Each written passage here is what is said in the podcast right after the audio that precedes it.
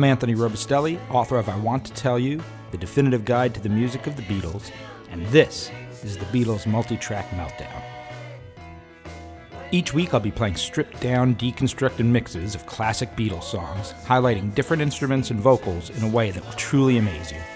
Imagine sitting in the control room at EMI Studios and having the opportunity to peel away the layers of a song, discovering new elements that you never knew existed. This is the closest you can get to that experience. So sit back, tune in, and enjoy the Beatles multi track meltdown. I'll make you maybe next time around.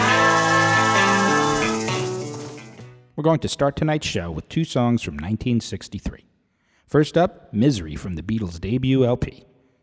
The fifth song recorded on February 11, 1963, was originally written for 16 year old British singer Helen Shapiro, but was turned down by her manager, Norrie Paramore, without her ever having heard it. McCartney recalled in 1988 that it may not have been that successful for her because it's rather a downbeat song. The world is treating me bad, misery. It was quite pessimistic. In 1963, however, McCartney felt differently about the possibility of Shapiro covering the song, stating that we've been asked by Norrie Paramore to write a song for Helen Shapiro for her to record in Nashville.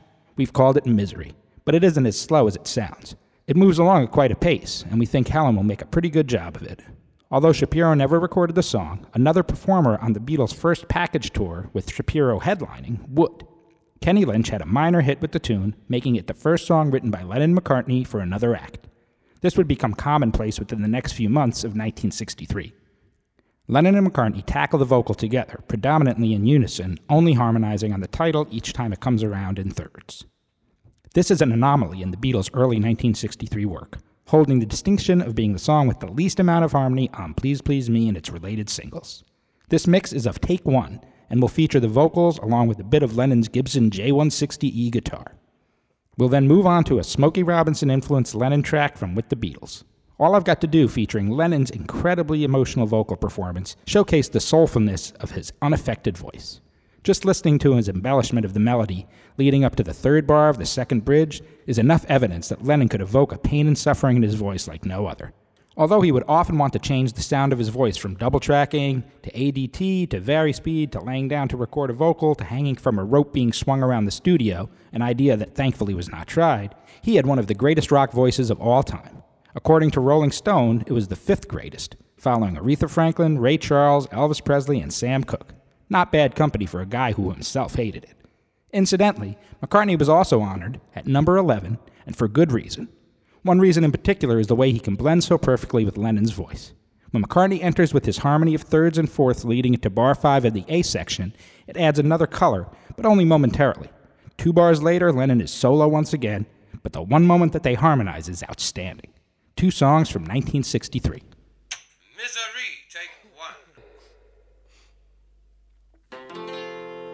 The world is treating me bad. Misery. I'm the kind of guy who never used to cry. The world is treating me bad. Misery. I've lost her now for sure. I won't see her no more.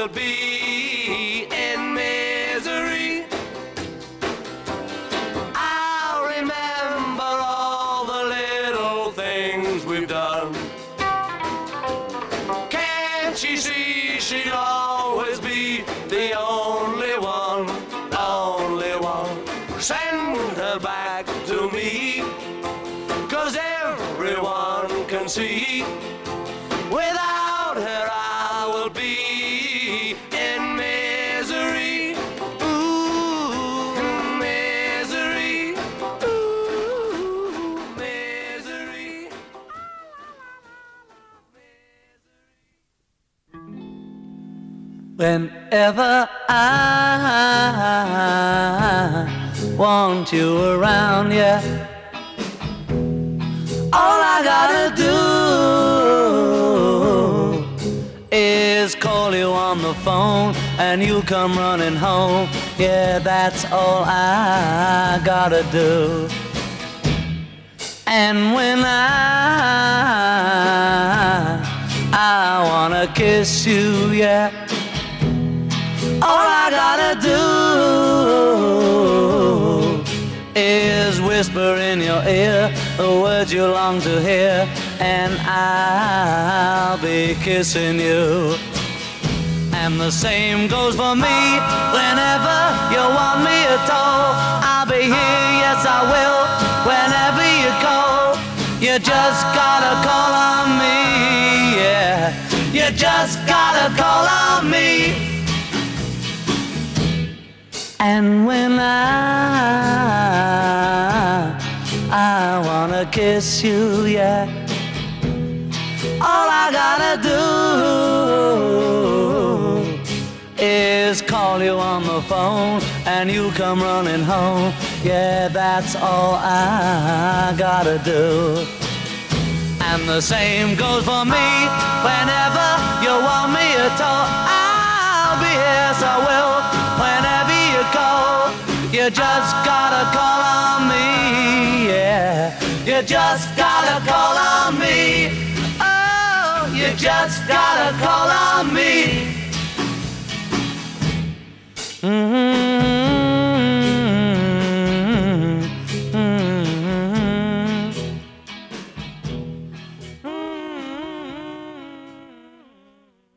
We're going to continue with another song from 1963 written by Lennon, but never performed by the Beatles. Brian Epstein always believed that the fact that Lennon and McCartney could write songs was an advantage over other artists at the time, and he pushed his boys to write songs for other artists, seeing the financial and promotional advantage of having established artists record their songs. I'm in Love is one of those songs. In the fall of 1963, two versions were produced by George Martin one by English Merseybeat band The Fourmost, as well as one by Billy J. Kramer. The Fourmost version was selected for release and reached number 17 in the UK. Tonight we're going to hear Lennon's original vocal and piano demo, followed by Billy J. Kramer's version recorded with Lennon in the studio. Listen for John's comments, as well as George Martin telling Billy J. Kramer, I give you full permission to come to the Beatles session on Thursday and shout at John whenever you like. Finally, we'll hear a version recorded in 2009 by Seattle based band Apple Jam for their CD Off the Beatle Track, which masterfully recreated the authentic sound of the Beatles and showcased songs the group composed in the early 60s but never released as a working band. Using the same microphones, gear, and studio techniques of the period, their goal was to make the album sound just like an early Beatles record, between With the Beatles and A Hard Day's Night, and they definitely succeeded with an authentic Beatles sound, as if the Liverpool songwriters had released these songs themselves. One of my favorite unreleased Beatles songs, I'm in Love.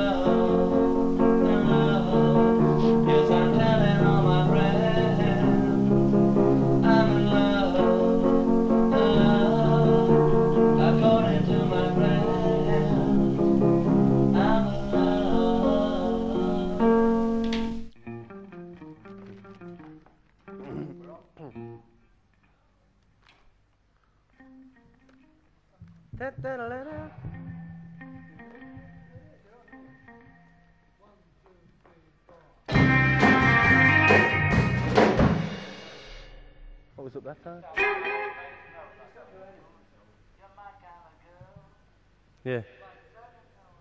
Yeah. Yeah. One, two, three, four. I'm in love. Hey! I, I can't get it, John. Hang.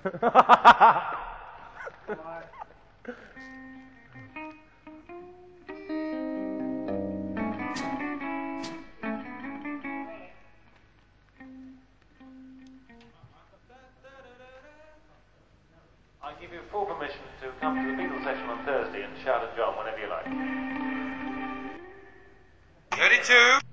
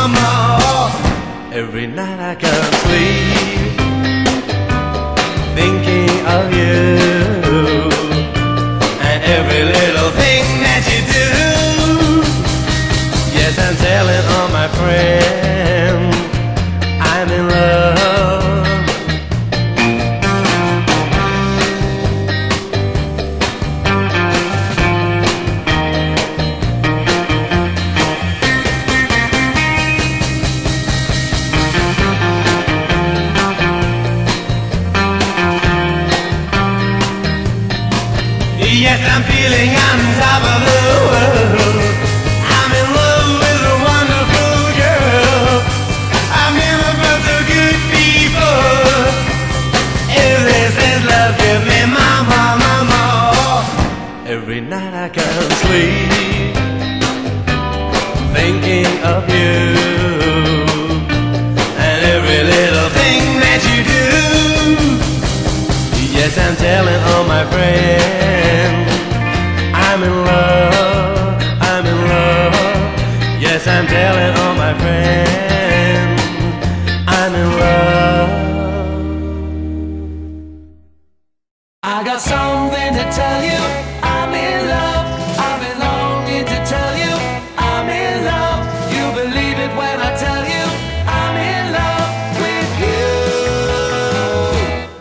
my kind of girl. You make me feel proud. You make me wanna shout all around. Yes, I'm telling all my friends I'm in love. Every night I can't sleep thinking of you, and every little thing.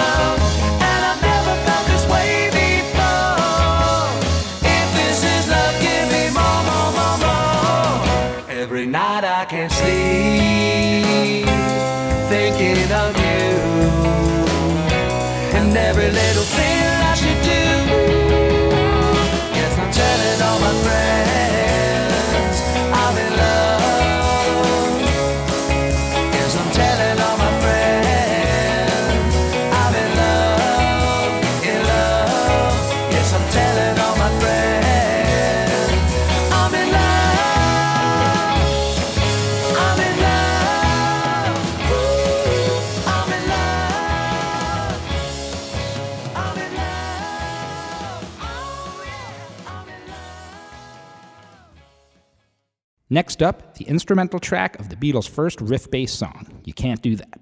Written while the group was in Miami for their Ed Sullivan Show appearance, the song is pure Lennon musically and lyrically. The song was originally meant to be a part of the concert segment in the movie A Hard Day's Night. They went as far as filming the sequence in front of an audience of 350 fans at the Scala Theatre in London. Although the song was cut from the film, it was broadcast exclusively on The Ed Sullivan Show on April 17, 1964, six weeks before the film's world premiere. In a 1964 interview, Harrison expressed his thoughts about their current single.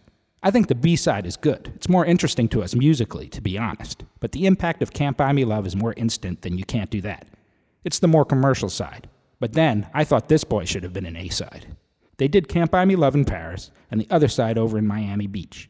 Ringo and I didn't chip in with any of it, except at the recording session, where we always tried to help. We suggest little things here and there. This bit of information leads us to believe that Lennon came up with the guitar riff that is the true hook of the song before entering the studio. This is not surprising, as he would go on to pen such riff based hits as I Feel Fine, Day Tripper, and Ticket to Ride. But the story doesn't stop there. In 2011, Rolling Stone published their list of the top 100 guitarists, with George Harrison landing at number 11. Tom Petty was asked to write the entry on George and conveys a different story. George Harrison and I were once in a car, and the Beatles song You Can't Do That came on, with that great riff in the beginning on the 12th string. He goes, I came up with that. And I said, Really? How? He said, I was just standing there and thought, I've got to do something. That pretty much sums him up. He just had a way of getting right to the business, of finding the right thing to play. That was part of that Beatles magic. They all seemed to find the right thing to play. Whether Lennon or Harrison came up with this memorable lick is hard to say for sure, but either way, it is a turning point. Although the group was familiar with songs that were based around a particular lick, such as Money, Johnny B. Goode, What I'd Say, and Watch Your Step, to name a few, You Can't Do That marks the first use of a guitar hook in a Beatles original composition. Once again, the group is ahead of the pack and are one of the first rock groups of the 60s to write a song that revolves around a guitar line, with the Kinks Who Really Got Me still five months away from being recorded, and the Rolling Stones I Can't Get No Satisfaction not seeing release for over a year. Arguably, You Can't Do That is the first original Beatles song that is more rock than pop. The idea of the two bar riff was already in their consciousness from songs such as Money, Words of Love, and Raunchy, to name a few. But their spin on it would be a bit different, causing the Stones, the Yardbirds, the Kinks, and others to develop songs that were based on short, memorable riffs played on the guitar. The Beatles themselves would go on to pen other compositions where the riff was the hook of the song, such as I Feel Fine, Day Tripper, Ticket to Ride, and Paperback Writer, and this would be one of the elements of their sound that would herald the rise of rock music. It also marks the debut performance of Lennon as lead guitarist. In a 1964 interview with Melody Maker, he spoke candidly about his role as rhythm guitarist in the Beatles. I'd find it a drag to play rhythm all the time, so I always worked myself out something interesting to play.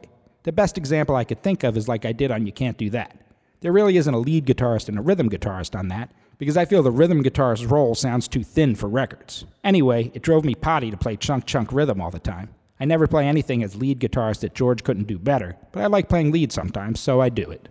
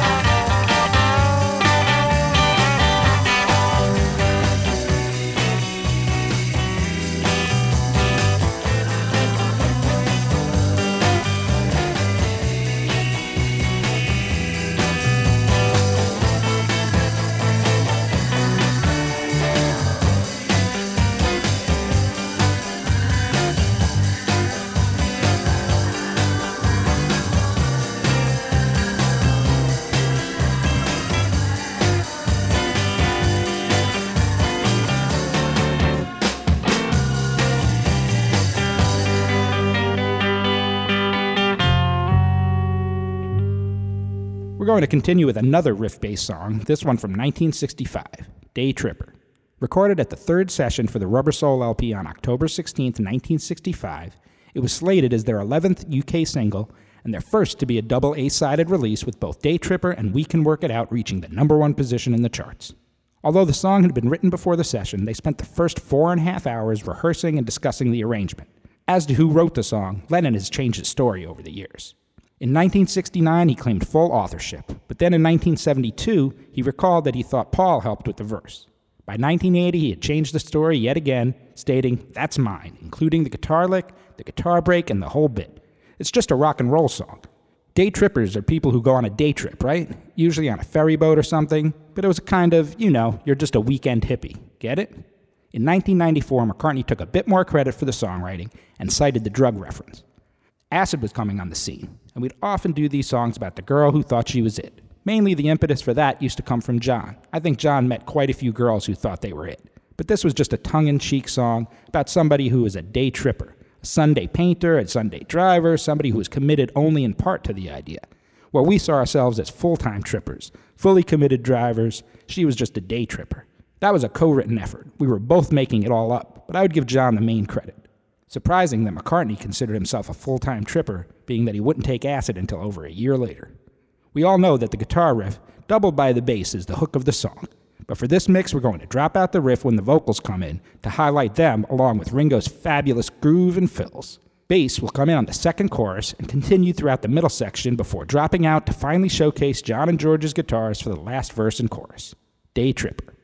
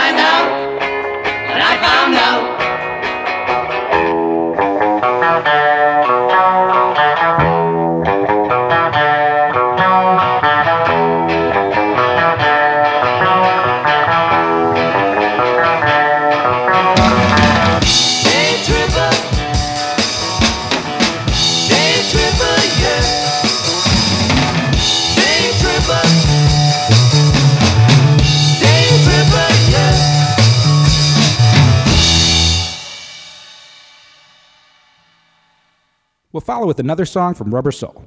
The group was at the end of their tether on November 10, 1965, working until 4 in the morning. They knew when they completed the session that day, November 11, 1965, was the deadline to complete their album Rubber Soul. Therefore, they entered EMI Studio 2 at 6 p.m. for a 13 hour session to finish the LP. They spent the first five hours, from 6 to 11, to record Paul's latest composition, You Won't See Me, which had been completed just before the session began. The rhythm track consisted of Paul on piano, George on guitar, Ringo on drums, and John on tambourine. Overdubs followed with Paul laying down his double tracked vocals, which occasionally slipped into a harmony part, as well as his complex bass line. John and George's background harmonies and a hi hat overdub by Ringo were also added. We also have a contribution from roadie Mal Evans, a single note Hammond organ overdub on the track, held throughout the last verse and until the song fades out. The Beatles' faithful roadie even got a credit on the back of the LP cover as Organ Evans, quite rare indeed. McCartney elaborated on the song's writing. Normally, I write on guitar and have full chords, or on the piano and I have full chords. But this was written around two little notes, a very slim phrase, a two note progression that I had very high in the first two strings of the guitar, the E and the B strings. I had it up on the high E position, and I just let the note on the B string descend a semitone at a time, and kept the top note the same. And against that, I was playing a descending chromatic scale. Then I wrote the tune for You Won't See Me against it. I changed it, but it was still a two note thing. But instead of it going down, I pushed it up and then came down again. Just a slight variation. This is another true remix with different vocals and instruments coming in and out throughout the song, although the vocals are definitely the feature. McCartney's You Won't See Me.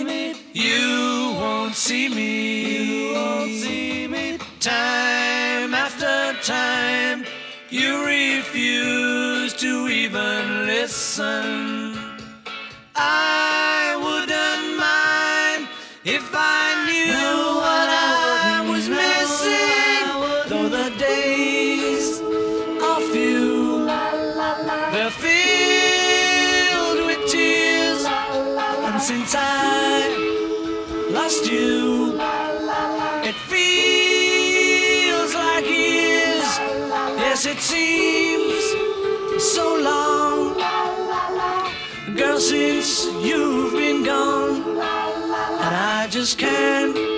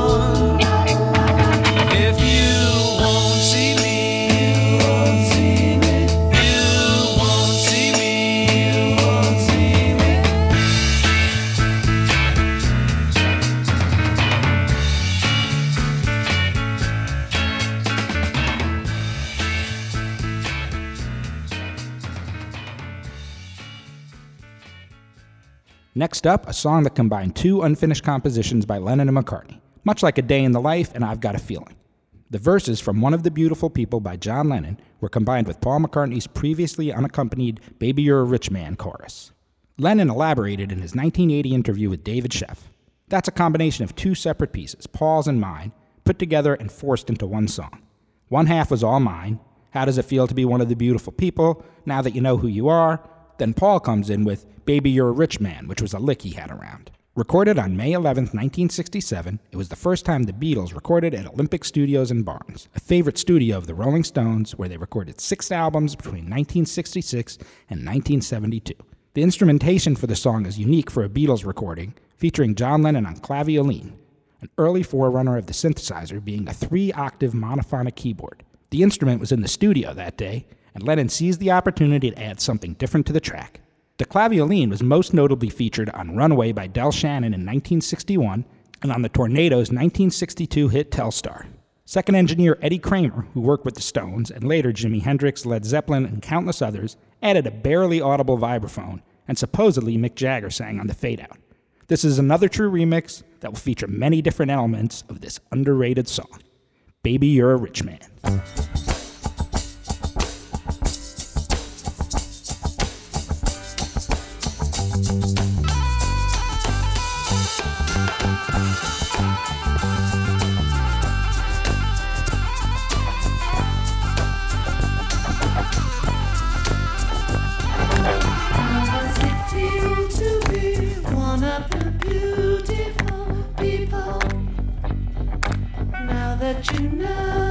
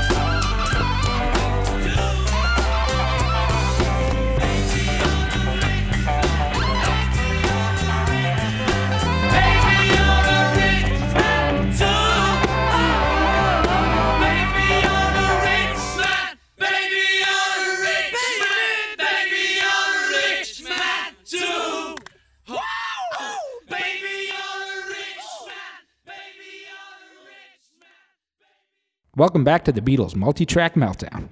Next, we're going to hear a George Harrison composition that Frank Sinatra stated was his favorite Lennon and McCartney song, and in his opinion, the best love song ever written. By 1969, Harrison was writing songs on par with his bandmates Lennon and McCartney, but still could not get the same space on the albums. Let It Be and Abbey Road only featured two Harris songs each, although many more were auditioned and worked on during the January 1969 Get Back sessions. Many of these songs were as good as, and some were better, than what both Lennon and McCartney had to offer, but they were still passed over and wouldn't be released until 1970's 3 LP opus, All Things Must Pass. It was both a blessing and a curse to be a fledgling songwriter in the Beatles. On one hand, Harrison was lucky to have watched two of the greatest songwriters of all time working and reworking songs on buses, vans, backstage, and in hotel rooms for a number of years. But the unfortunate reality of writing songs for a band that already had such prolific, incomparable songwriters was that his songs were rarely given the same time and effort as Lennon and McCartney compositions. George Martin takes some of the blame for this. I think the trouble with George was that he was never treated on the same level as having the same quality of songwriting by anyone, by John, by Paul, or by me. I'm as guilty in that respect. I was the guy who used to say, if he's got a song, we'll let him have it on the album, very condescendingly. In this type of atmosphere, it is no surprise that Harrison withdrew from songwriting for so long, and unfortunate as it may seem, at this point his main concern was to be a formidable lead guitarist. After Don't Bother Me was recorded for the Beatles' second LP with the Beatles, Harrison would not have an original song on record until their fifth LP, Help, released nearly two years later. With Lennon and McCartney consistently providing such amazing songs and giving little support to Harrison, it made it hard to bring compositions to the table for him and caused him to concentrate more on his playing until 1965. Harrison elaborated in a 1970 interview. The problem was that John and Paul had written songs for so long it was difficult, first of all, because they had such a lot of tunes and they automatically thought that theirs should be priority. So for me, I'd always have to wait through 10 of their songs before they'd even listen to one of mine. I had a little encouragement from time to time, but it was very little. It was like they were doing me a favor. I didn't have much confidence in writing songs because of that, because they never said, yeah, that's a good song. And also, I suppose at that time, I didn't have as much confidence when it came down to pushing my own material as I have now, so it took a while. He also stated that John and Paul had an advantage over him, having written most of their bad songs before we got into the recording studio. For me, I had to come from nowhere and start writing, and to have something at least quality enough to be able to put it in the record with all their wondrous hits. Lennon apparently agreed. Paul and I really carved up the empire between us. George didn't even used to sing when we brought him into the group. He was a guitarist. He just wasn't in the same league for a long time. That's not putting him down. He just hadn't had the practice writing that we had. Surprisingly, McCartney stated in the Beatles anthology that he and Lennon considered including Harrison as a writing partner in the early days. It was an option to include George in the songwriting team. John and I had really talked about it. I remember walking up past Woolton Church with John one morning, going over the question, without wanting to be too mean to George, should three of us write, or would it be better to keep it simple? We decided we'd just keep to two of us. By the time the group recorded their final album in 1969, Harrison had penned what many believe are the two best songs on Abbey Road Here Comes the Sun and Something. Borrowing the first line of Apple recording artist James Taylor's Something in the Way She Moves, Harrison created one of the Beatles' most beautiful compositions and its first A side of a single. Written by George on the piano, the song had been attempted during the Get Back sessions and later demoed by George on February 28, 1969, with him on piano and guitar. Many people, including Pattie Harrison, believe it was written about her, but in a 1996 interview, George denied this, stating that he was thinking about Ray Charles when he wrote it. The basic track was first attempted on April 16th and then remade on May 2nd, with Starr, McCartney, Harrison, and Lennon on piano, although the majority of the piano is mixed out of the final version. Tonight we're going to hear a number of different recorded versions of something, starting with one of the rehearsals of the song from the Get Back sessions. This particular one recorded on January 28th with Billy Preston on organ. We'll then hear an early mono mix of the final version with more prominent piano played by Lennon and an extended jam on the fade out. Finally, we'll hear two mixes of the final track released on Abbey Road. The first will be an instrumental featuring only the rhythm section and some fantastic playing from Starr, McCartney, and Harrison. We'll then hear a mix with vocals, guitar, Billy Preston's organ, and George Martin's lovely string arrangement. George Harrison's number one single, Something.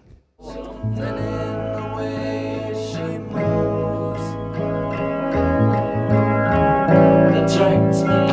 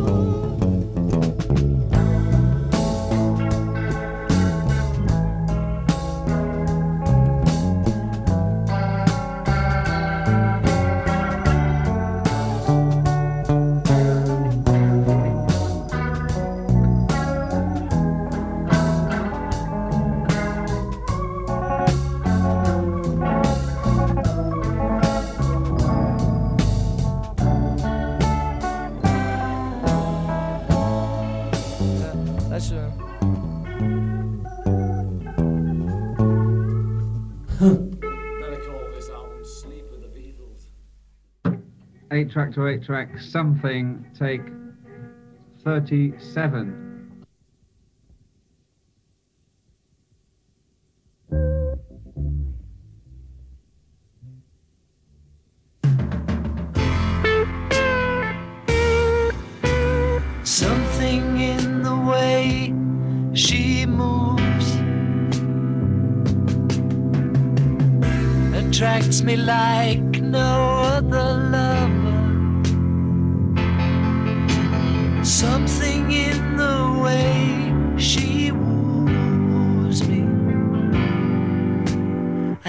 believe now. You know I believe in how.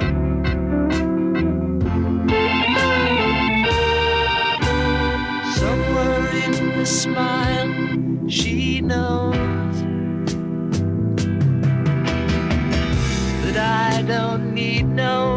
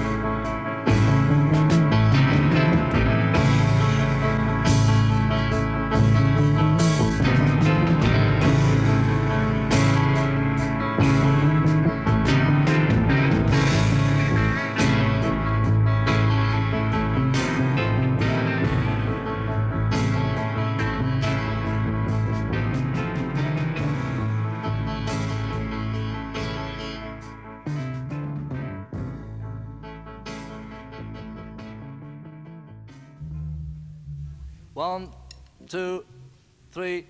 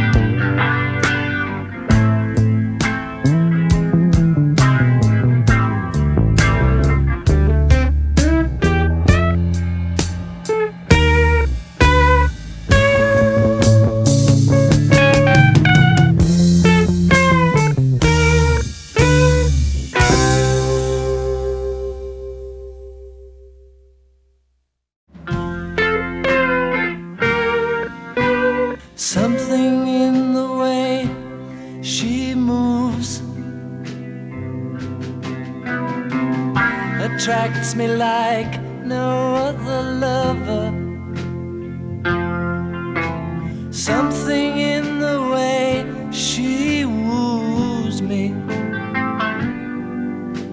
I don't want to leave her now. You know I believe in how.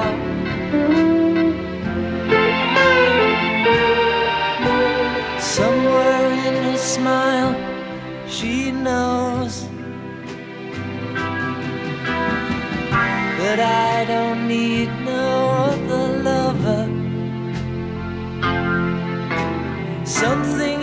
her style that shows me I don't want to leave her now. You know I believe in how.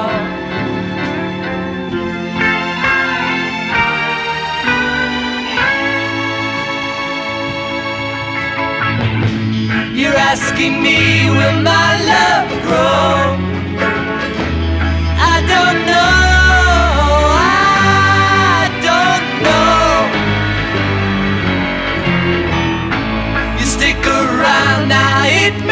Show.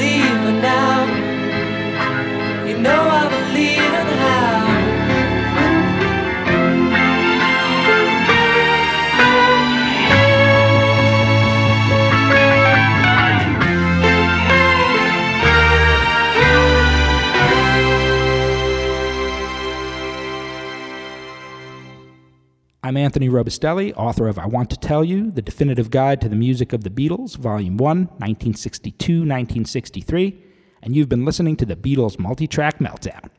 Tune in every week for more deconstructed, stripped down mixes of classic Beatles songs, live performances, and solo recordings.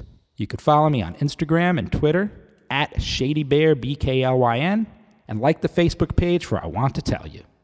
It also makes a great gift, and you can pick it up on Amazon.com and at the website The Beatles I Want to Tell You. See you next week.